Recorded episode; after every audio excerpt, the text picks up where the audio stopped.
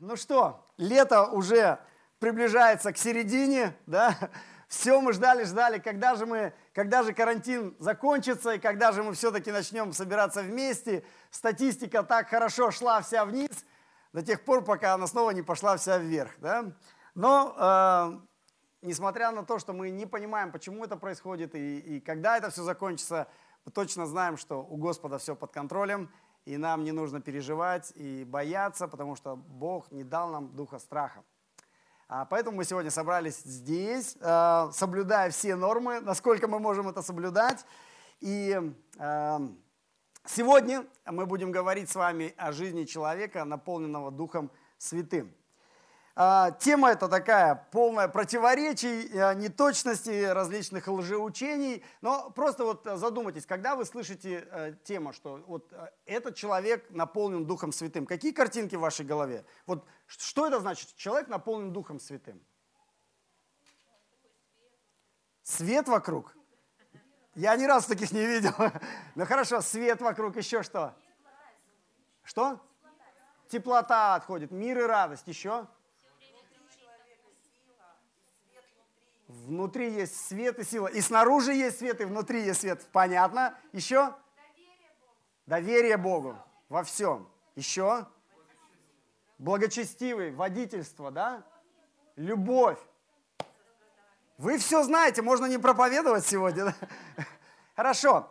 А, ну, на самом деле, если вы подумаете, наверняка вы слышали, есть крайности в этом учении, да? То есть одни люди говорят, Дух Святой это что-то такое непонятное, мистическое, а, нам как-то неуютно, некомфортно от этого, поэтому мы вообще не говорим о Духе Святом, то есть мы вот как бы живем разумом, пониманием, а, ну и, ну да, где-то там есть Дух Святой, но мы никаким образом а, не, не, не понимаем и не знаем, что это такое.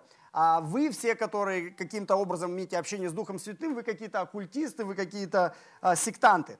Это одна крайность такие люди есть, они такие рационализаторы, да? вернее, рациональщики. А другая крайность, который а, у них во всем Дух Святой. А, они говорят, что они постоянно, то есть если вы не молитесь на иных языках, если вы не смеетесь святым смехом, если вы там не, не катаетесь по полу, не издаете каких-то звериных э, там звуков, если у вас зубы золотом не покрываются, значит у вас Духа Святого нет. То есть есть разные, конечно, лжеучения. Если э, в YouTube вы зайдете, найдете там очень много лжеучений на эту тему, что значит быть наполненным Духом Святым, к сожалению. То есть эти крайности есть. Но чтобы нам понимать, что же такое жизнь, наполненная Духом Святым, самый лучший пример а, жизни, наполненного Духом Святым, это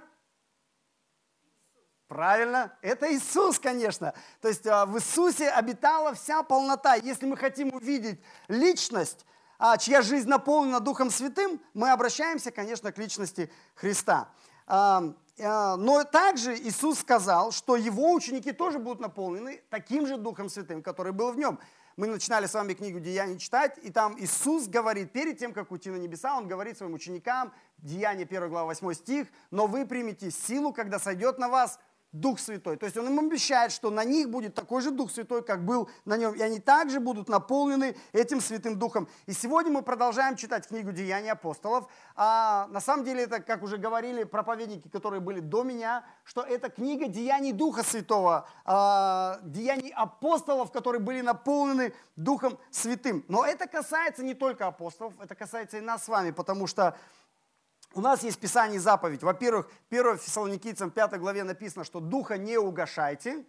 А во-вторых, а, послание Ефесянам 5 глава 18 стих, знаменитый стих, да, исполняйтесь духом. Это заповедь к нам, ко всем верующим в Иисуса Христа, исполняться Духом Святым. То есть это не только касается Иисуса, апостолов, это касается и жизни каждого обыкновенного рядового верующего в Иисуса Христа, как мы с вами. Итак, как же выглядит тогда эта жизнь, наполненная Святым Духом? Если мы понимаем, что есть какие-то крайности, то баланс где-то должен быть. И как понять этот баланс?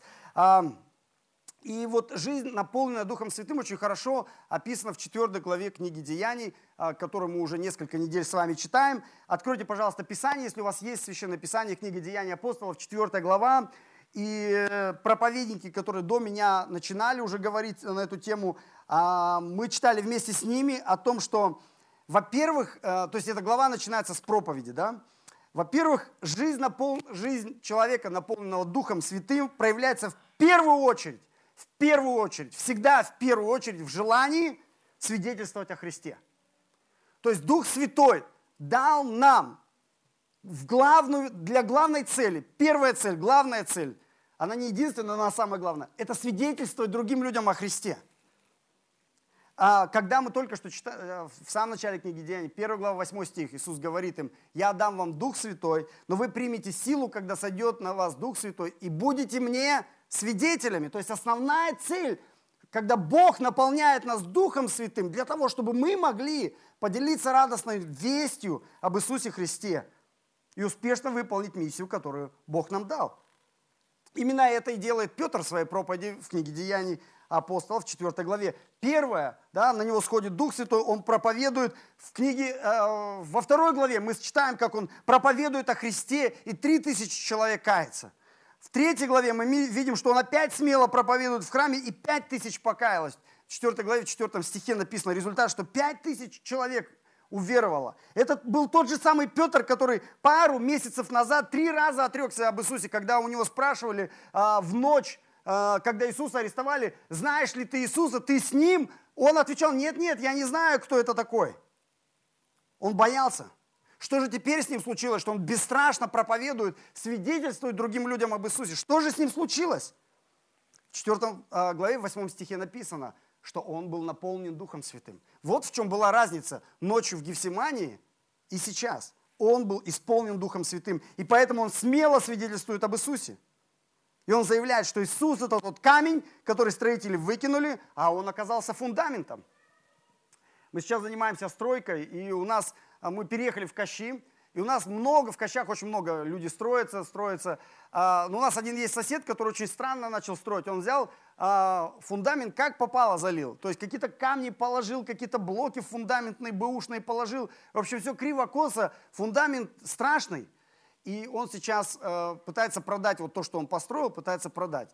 И вот я смотрю и думаю, бедный тот человек, который по неопытности купит вот такой дом. Потому что этот дом, если построить дом на таком фундаменте, он в конце концов развалится. Потому что в доме, любой человек знает, в доме самое важное, это не облицовка, никаким он мрамором облицован, а в доме самое главное то, что ты не видишь, это фундамент, то, что под землей. Потому что если там проблемы, если ты где-то там сэкономил, да, или э, положил какие-то камни, или э, не тот бетон марку залил, то в конце концов тебя ждет трагедия.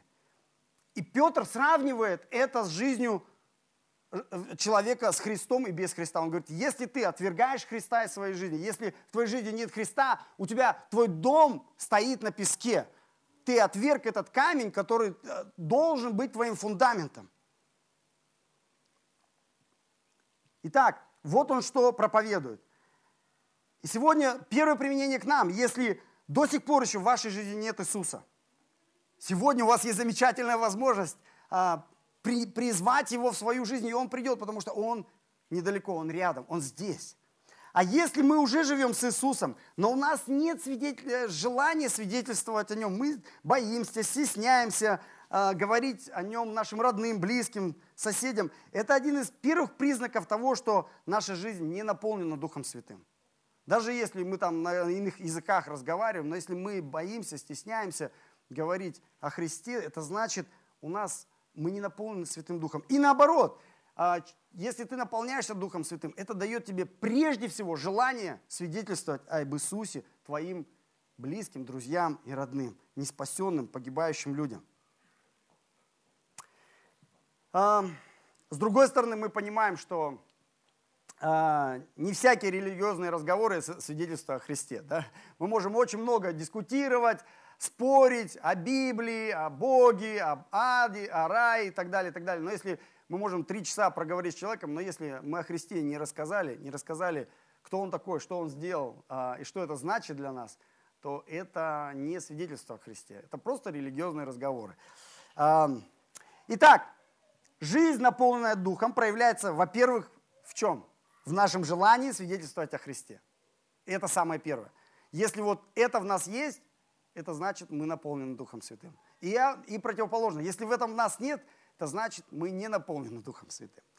Второе, в нашем ожидании сверхъестественного во Христе. Посмотрите, здесь тоже есть разные э, крайности в этом учении. Но если мы читаем все Писание, в Ветхом Завете, каждый раз, когда а, э, очень часто сверхъестественное проявление Божье сопровождало людей, которые были наполнены Духом Святым. Сверхъестественное сопровождало э, самого Иисуса, когда Он был наполнен Духом Святым. Сверхъестественное Божье дело сопровождало наполненным Духом первых учеников. Э, написано во второй главе, 43 стихе, когда описывается опыт первой церкви, написано, что они совершали многие чудеса и знамения. В церкви было много чудес и знамений. Э, и сегодня, вот в 4 главе мы читаем историю человека, который не мог ходить, он был калека, не мог ходить, и он от рождения 40 лет начал скакать. Да, произошло реальное чудо исцеления, человек начал скакать. То есть Бог может исцелять, Он мог исцелять в Ветхом Завете, Он может исцелять в Новом Завете, Он может исцелять сейчас. Бог не изменился. Бог может отвечать на наши молитвы чудесным образом. И люди, которые давно молятся, вы знаете, что в вашей жизни наверняка был такой опыт. Вы знаете своих близких, родных, за которых вы молились, которые молились. И в их в жизни были чудеса, были знамения, были исцеления. Если вы до сих пор еще таких э, свидетельств не знаете, подключайтесь к нашей группе. У нас есть в WhatsApp группе э, «Сила молитвы». Более корректное название этой группы не «Сила молитвы», а «Сила Божья». Да, потому что Сила не в молитве, сила в Боге, который совершает свою сверхъестественную работу через наши молитвы. И это важно. То есть нам не нужно впадать в крайности, э, а крайности существуют. Но если мы не ожидаем ничего сверхъестественного в нашей жизни, то это один из признаков того, что мы не наполнены Духом Святым. Если мы хотим жить просто вот, ну, как бы своими силами, рационально, выстраивая планы, не ожидая ничего от Бога сверхъестественного, то э, это печально. Э, конечно, важен баланс. Опять же, две крайности существуют. Да? То есть есть крайность таких рационалистов. Да, ну да, чудеса бывают раз в 2000 лет. Там вот когда-то в Библии давным-давно они были, но я как бы не ожидаю никаких чудес сейчас и я не молюсь даже о чуде, потому что, ну, я как-то пробовал, пару раз помолился, ничего не было, ну, и я как бы закончил на этом. То есть все вот так пессимистично. А другая крайность, когда человек просто вот каждый день, у него 24 часа должны быть чудеса. Да, если вот в течение пяти минут чудо не случилось, значит, что-то не так, что-то я где-то в чем-то согрешил. Да, мне нужно какую-то новую формулу молитвы придумать, чтобы сейчас было чудо, чтобы каждая болезнь была исцелена это тоже крайность, потому что даже в Библии э, люди, которые получали исцеление, они не каждый день получали исцеление. Большинство из них раз в жизни получали исцеление. Если мы читаем какую-то историю э, даже воскрешения, там не все люди воскрешались, там может быть один из миллиона в воскрешении мы читаем. Там, э, то есть чудеса бывают, но их не, они не происходят каждый день. На то они и чудеса, на то это и сверхъестественно. Если бы это было каждый день, 24 часа в сутки, каждые 5 минут, это было бы уже не было сверхъестественным, это было уже бы естественным. Да? Вот, поэтому баланс здесь здоровый нужен. И самое великое чудо, это, конечно же, какое чудо? Уже несколько воскресений подряд об этом говорим. Это чудо духовного исцеления человека. Поэтому, если мы наполнены духом, то люди вокруг нас обязательно будут спасаться. Это самое главное чудо – спасение человека из ада в рай. Возможно, тысячами, как у Петра, но чаще всего по одному, как этот калека. Его спасение – это главное чудо, но не единственное. Даже в, да, хромой человек реально исцелился. Даже если бы он не исцелился и вошел в Царство Небесное без ног, Чему бы он больше обрадовался? Что он вошел в Царство Небесное без ног, или чтобы он ходил на ногах, но с этими ногами отправился в другую сторону? Это же очевидно. Поэтому мы должны понимать и правильно ставить приоритеты. Что для нас самое большое чудо? Это духовное исцеление человека. Итак, если наша жизнь наполнена Духом Святым, это проявляется, во-первых, в нашем желании свидетельствовать о Христе, во-вторых, в нашем ожидании сверхъестественного сверхъестественного а, действия во Христе. И третье, а, в нашем преодолении испытаний во Христе. Иисус сказал, опять возвращаемся к первой главе, восьмому стиху. «Вы примете силу, когда сойдет на вас Дух Святой, и будете мне свидетелями до края земли». Сила. Он говорит, вы примете силу. Для чего эта сила нужна? Что будет, если мы будем выполнять этот план Иисуса, который Он нам сказал, который Он нам оставил? Это великое поручение. Если мы будем открыто свидетельствовать людям о Христе, своим родным, своим близким, а, рабочим, которые у нас работают, да? будут люди, которые сразу уверуют, скажут, почему я раньше этого не знал? И уверуют. Таких людей будет немало. Написано только, что в 4 главе написано, 5 тысяч таких человек было – но также будут люди, которые абсолютно равнодушно будут насмехаться. А во второй главе, в 13 стихе написано, они э, смеялись над ними и говорили, а, это все какие-то сплетни, там ерунда, они напились сладкого вина. Будут люди, которые равнодушны. Но также будут люди, которые будут физически противостоять нам, будут агрессивно противостоять проповеди Евангелия. То, что мы читаем в 4 главе, как Синедрион а, поднялся против апостолов. У Иисуса в его жизни была очень сильная оппозиция, но Бог дал ему силы преодолеть эту оппозицию. А в жизни Петра мы читаем очень сильную оппозицию, но опять же Бог дает ему силу преодолеть это испытание. Петра арестовывают, его садят в тюрьму, его ставят отвечать перед Синедрионом. За два месяца до этого перед этим же самым Синедрионом стоял другой человек. Да? Это личность Иисус Христос. Чем все закончилось? Да, Петр прекрасно помнил эту историю. Это два месяца назад случилось. Он помнил, как Иисуса арестовали, как его приговорили и как его убили. Он помнит его смерть, но он помнит его победу. Он знает, что история не закончилась смертью, история закончилась вознесением, воскрешением и вознесением. И зная это, наполнившись Духом Святым, Петр переносит это испытание. Было ли ему трудно? Было. Но он знал, он имел силу Духа Святого внутри себя преодолеть это испытание. Это касается нас. Мы все с вами рано или поздно проходим испытания. Трудности какие-то, какие-то есть вещи в нашей жизни, в нашей семье, которые нам непонятны, неприятны, нам трудно. Но если в нас есть сила Духа Святого, она помогает нам преодолеть эти испытания. И, конечно же, если мы наполнены Духом Святым, это поможет нам противостоять испытаниям, которые идут в ответ на проповедь Евангелия. Потому что если мы не наполнены Духом Святым, то и свидетельствовать мы никому о Христе не будем. Сверхъестественного ничего ожидать не будем. И оппозиции у нас тоже никакой не будет в жизни. И наоборот, если мы наполнены Духом Святым, мы будем свидетельствовать, мы будем ожидать сверхъестественного, и мы будем преодолевать оппозицию силой Духа Святого. Потому что Бог дает нам так же, как апостолам, эту силу. Итак, преодоление испытаний во Христе тесно связано с еще одним показателем жизни, наполненной Духом Святым, это наша молитва. И вот мы подходим с вами к 23 стиху. А, давайте прочитаем. До этого все уже читали несколько недель. Сегодня у нас 23 стиха, это как раз вот речь о молитве. «Быв отпущены, апостолы пришли к своим и пересказали, говоря, что говорили им первосвященники и старейшины, они же, выслушав, единодушно возвысили голос к Богу и сказали, «Владыка Боже, сотворивший небо и землю, и море, и все, что в них, ты устами отца нашего Давида, раба твоего, сказал Духом Святым, что метутся язычники, и народы замышляют тщетное. Восстали цари земные, и князи собрались вместе на Господа и на Христа Его.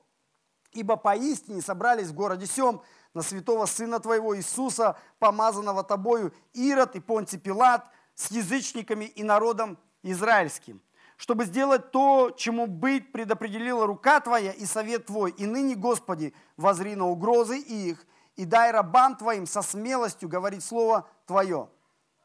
Тогда как Ты простираешь руку Твою на исцеление и на соделание знамений и чудес именем святого Сына Твоего Иисуса – и по молитве их поколебалось место, где они были собраны, и исполнились все Духа Святого, и говорили Слово Божье с дерзновением. Аминь. Вот а, мы видим еще одну важную составляющую жизни, наполненную Духом Святым, это молитва. Молитва во имя Христа. Мы читаем в жизни самого Иисуса, что его жизнь была наполнена молитвой.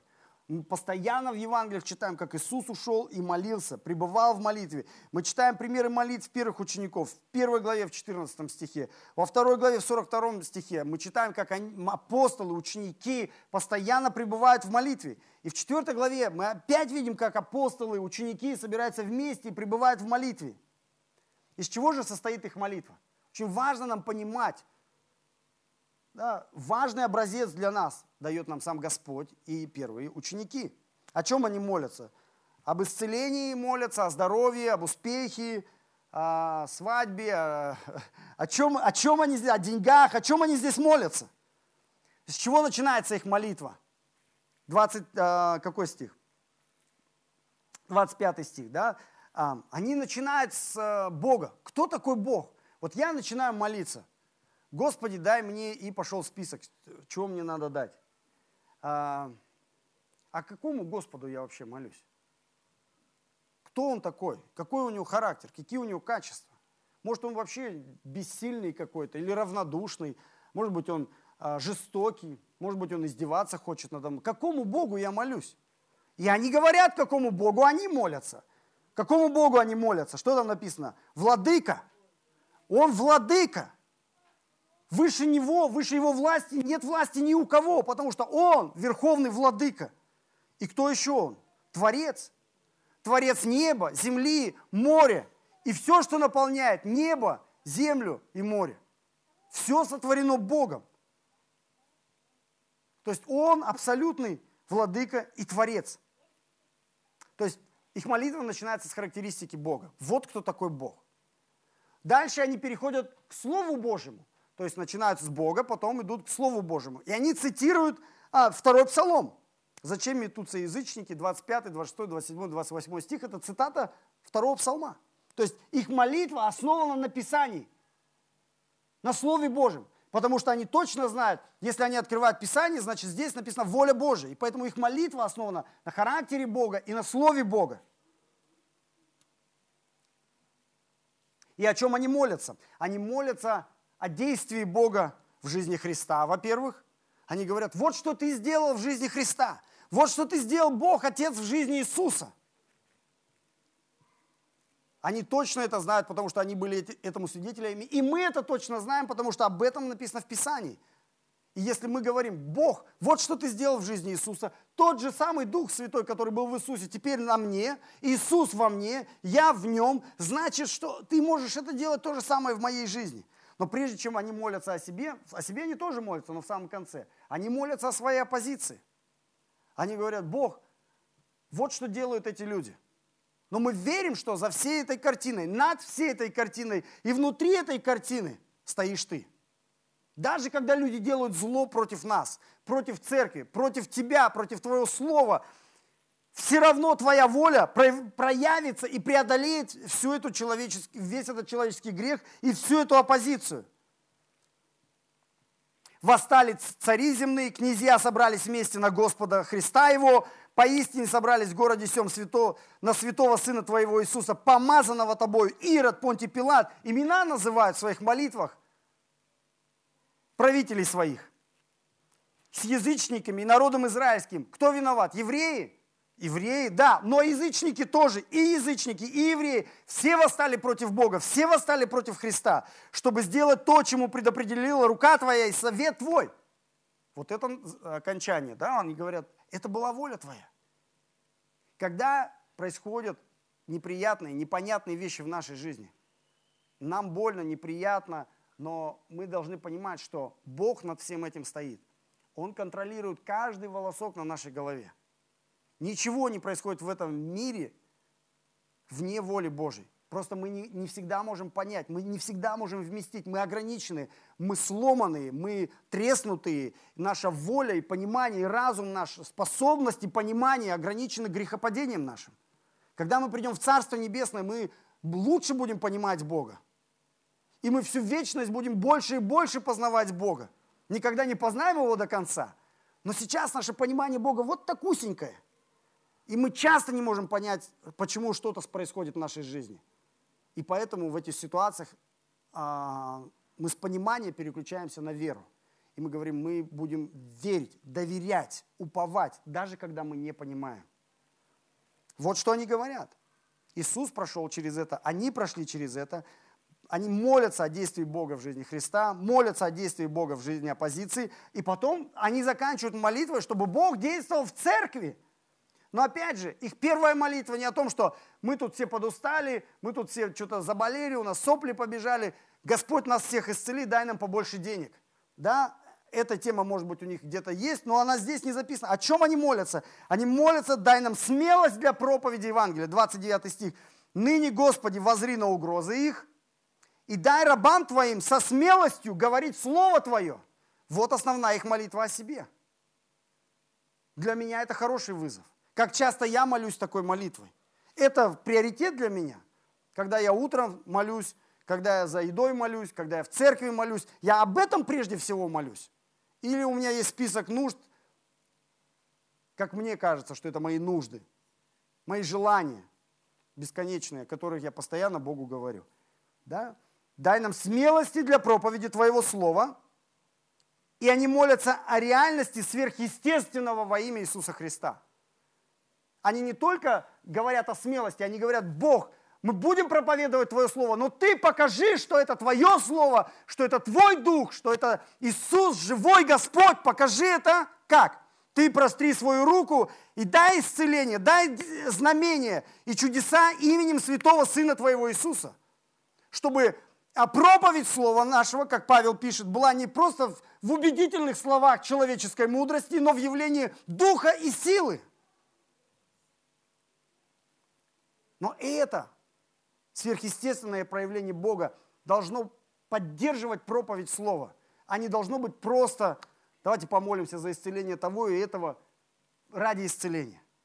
Ну да, люди получат исцеление, ну да, какие-то будут чудеса и знамения, но в конце концов, если этот человек попадет в ад. Какая разница, здоровым он туда попадет или больным? Смелость для проповеди и реальность сверхъестественного. Вот пример молитвы людей, наполненных Святым Духом. Очень хороший вызов для нас. О чем я молюсь, о чем мы молимся дома, о чем мы молимся в церкви, о чем мы молимся на наших группах – когда мы просим, поделитесь молитвенными темами. Иногда мы, конечно, мы не хотим звучать супер духовными. О чем помолиться? Я, давайте помолимся за спасение всей Африки. И чтобы я вот, чтобы в Африку-то. Ну, то есть, иногда нам кажется, что если мы что-то такое скажем, будем звучать как-то супер духовно и неестественно. И это на самом деле так. То есть, не, нам не нужно какие-то духовные темы придумывать ради того, чтобы выглядеть как-то супер духовно. Да?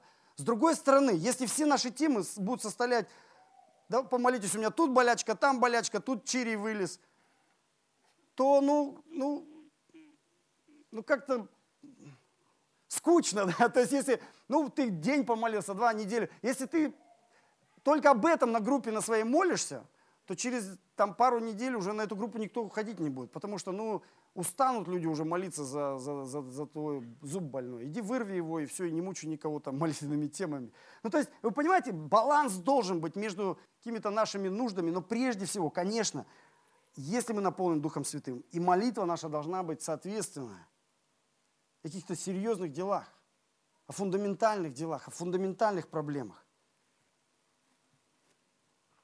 Христос должен быть в центре нашей молитвы. И не просто, как бы, знаете, как вот есть магическая формула во имя Иисуса Христа, аминь, да, в конце. То есть это же, это же не магия. Мы понимаем, что вот в момент, когда мы молимся, Иисус сейчас с нами в комнате находится. Дух Святой с нами. Иисус молится 24 часа, 7 дней в неделю написано перед троном Отца. Он ходатайствует, молится. Это не мы, да, то есть мы подключаем, мы не можем столько молиться, сколько Он, а Он может. И Дух Святой молится с нами, даже когда у тебя все плохо, и ты уже даже не знаешь, как молиться. И ты думаешь, Господи, ну вот как еще помолиться? Вот уже с какой стороны к этой ситуации подойти? Я и так уже молился, и эдак молился, и что-то не получается. А Дух Святой знает, как молиться, и Он молится вместе с тобой и за тебя. Даже когда ты уже не знаешь, как молиться, и руки уже опустились, Он продолжает молиться. Поэтому обязательно наполняясь Духом Святым, молитесь, чтобы Христос был в центре вашей молитвы. Бог, Его Слово, Христос. Ответил ли Бог на их молитву? 31 стих. «И по молитве их поколебалось место, где они были собраны, и исполнились Духа Святого». Опять вот картина людей, наполненных Духом Святым, и говорили Слово Божие с дерзновением, только что они об этом молились, чтобы дерзновением Слово Божие проповедовать. Все Господь говорит, хорошая молитва, пожалуйста, я отвечаю на эту молитву. Вот вам наполнение Духом Святым, проповедуйте Слово. Это характеристика жизни человека, наполненного Святым Духом. Это связано опять с первым, то проповедь Евангелия. И заканчивается четвертая глава, это последний, пятый пункт. Жизнь человека, наполненного Духом Святым, проявляется в его посвященности Церкви Христа. 31 по 37 стих. А наш брат, дорогой Абдибек Ага, в следующие, на следующих выходных будет а, более подробно этот отрывок читать и объяснять. Но мы увидим там, что а, когда жизнь человека наполнена Духом Святым, он не может жить без церкви. Не бывает верующего человека без церкви. Он будет хотеть, желать, иметь общение с другими верующими. Написано, они наполнятся Духом Святым, и у них будет одно сердце, одна душа. Они будут хотеть быть вместе. Мы сейчас проходим целый год уже через этот карантин, через локдауны, через всякие там ограничения – и уже такое чувство, что уже, уже как-то привыкаем к этому, что мы не можем встретиться всей церковью. Я уже чувствую, что у меня уже какое-то привыкание к отсутствию других верующих в моей жизни. Ну да, у меня жена верующая, дети верующие, родители верующие, то есть мы как-то общаемся. Ну какое-то уже такое... Вот сегодня пришел так, такое, такое благословение, такая благодать всех вас видеть ощущать вот это единство во Христе, ощущать единство Духа Святого, что мы вместе, мы тело Христова – на мистическом уровне мы с вами одно. Здесь написано одно сердце, одна душа. Вот мы здесь с вами. Это душа Христа. И это, это естественно для верующего человека, наполненного Духом Святым. Он будет хотеть идти в церковь, он будет хотеть иметь общение с другими верующими, молиться вместе, служить вместе. Мы там будем читать в следующий раз, а у них и щедрость была, и благодать была, и жертвенность была – Хороший вызов для всех. Для... Они реально заботились о реальных нуждах братьев и сестер, помогали, любили, потому что это была одна душа и одно сердце. Но об этом на следующих выходных. Итак, если наша жизнь наполнена Духом Христовым, возвращаясь к первому вопросу, как выглядит человек, чья жизнь наполнена Духом Святым? Вот, 4 глава, все написано. Мы будем, во-первых, желать свидетельствовать другим о Христе. А, у нас будет ожидание сверхъестественного во Христе. А, у нас будет сила преодоления а, испытаний во Христе. У нас будет молитва вся наша будет построена на Христе. И у нас будет посвященность Церкви Христа. Вот жизнь человека, наполненного Духом Святым. Теперь, что это значит для нас с вами сегодня? Ну, во-первых, если ты еще не веришь в Иисуса, поверь. И сам Масих, твой Господь. А, ты не можешь быть наполненным Духом Святым, если ты не веришь в Иисуса Христа. В первый раз или в 101 сегодня во время молитвы провозгласи и сам Масих, Иисус мой Господь, я верю, я принимаю, что Он умер за меня, Он воскрес, Он господствует, Он на небесах, и Он готовит свое царство, и я часть Его царства. Поверь в Иисуса сегодня. Иисус – краеугольный камень нашей веры, нашего духовного дома. Он – наше спасение от греха, от ада, от болезни, от смерти. Только в Нем. Если ты уже веришь в Иисуса, если ты верующий в Иса Масиха человек, не угошай Духа, но молись сегодня вместе со мной, мы будем молиться сейчас, чтобы Иисус наполнил тебя своим Святым Духом, чтобы ты смело свидетельствовал о Нем, чтобы ты ожидал и переживал сверхъестественное в Иисусе чтобы ты преодолевал испытания вместе с Иисусом, чтобы ты молился по слову и по воле Иисуса, и чтобы ты посвятил себя церкви Иисуса. Аминь. Помолимся. Отец Небесный, спасибо Тебе, что Ты дал нам возможность сегодня собраться вместе, несмотря на ограничения, несмотря на какие-то трудности, испытания, может быть, даже уже нежелание, апатию, лень, обстоятельства какие-то, мы здесь сегодня, перед лицом Твоим. Мы так благодарны Тебе за эту встречу. Мы так благодарны за Твое присутствие здесь посреди нас, что мы могли сегодня прославлять Тебя в наших песнях, молиться Тебе нашими молитвами, возносить Тебе наши нужды переживания, и стрессы, и ситуации, которые нас беспокоят. Открывать Твое Слово, читать Твое Слово, размышлять над Твоим Словом. Спасибо Тебе за Духа Святого, который здесь, среди нас. И спасибо, что сегодня мы размышляли и читали на такую важную тему, как жизнь человека, наполненного Святым Духом.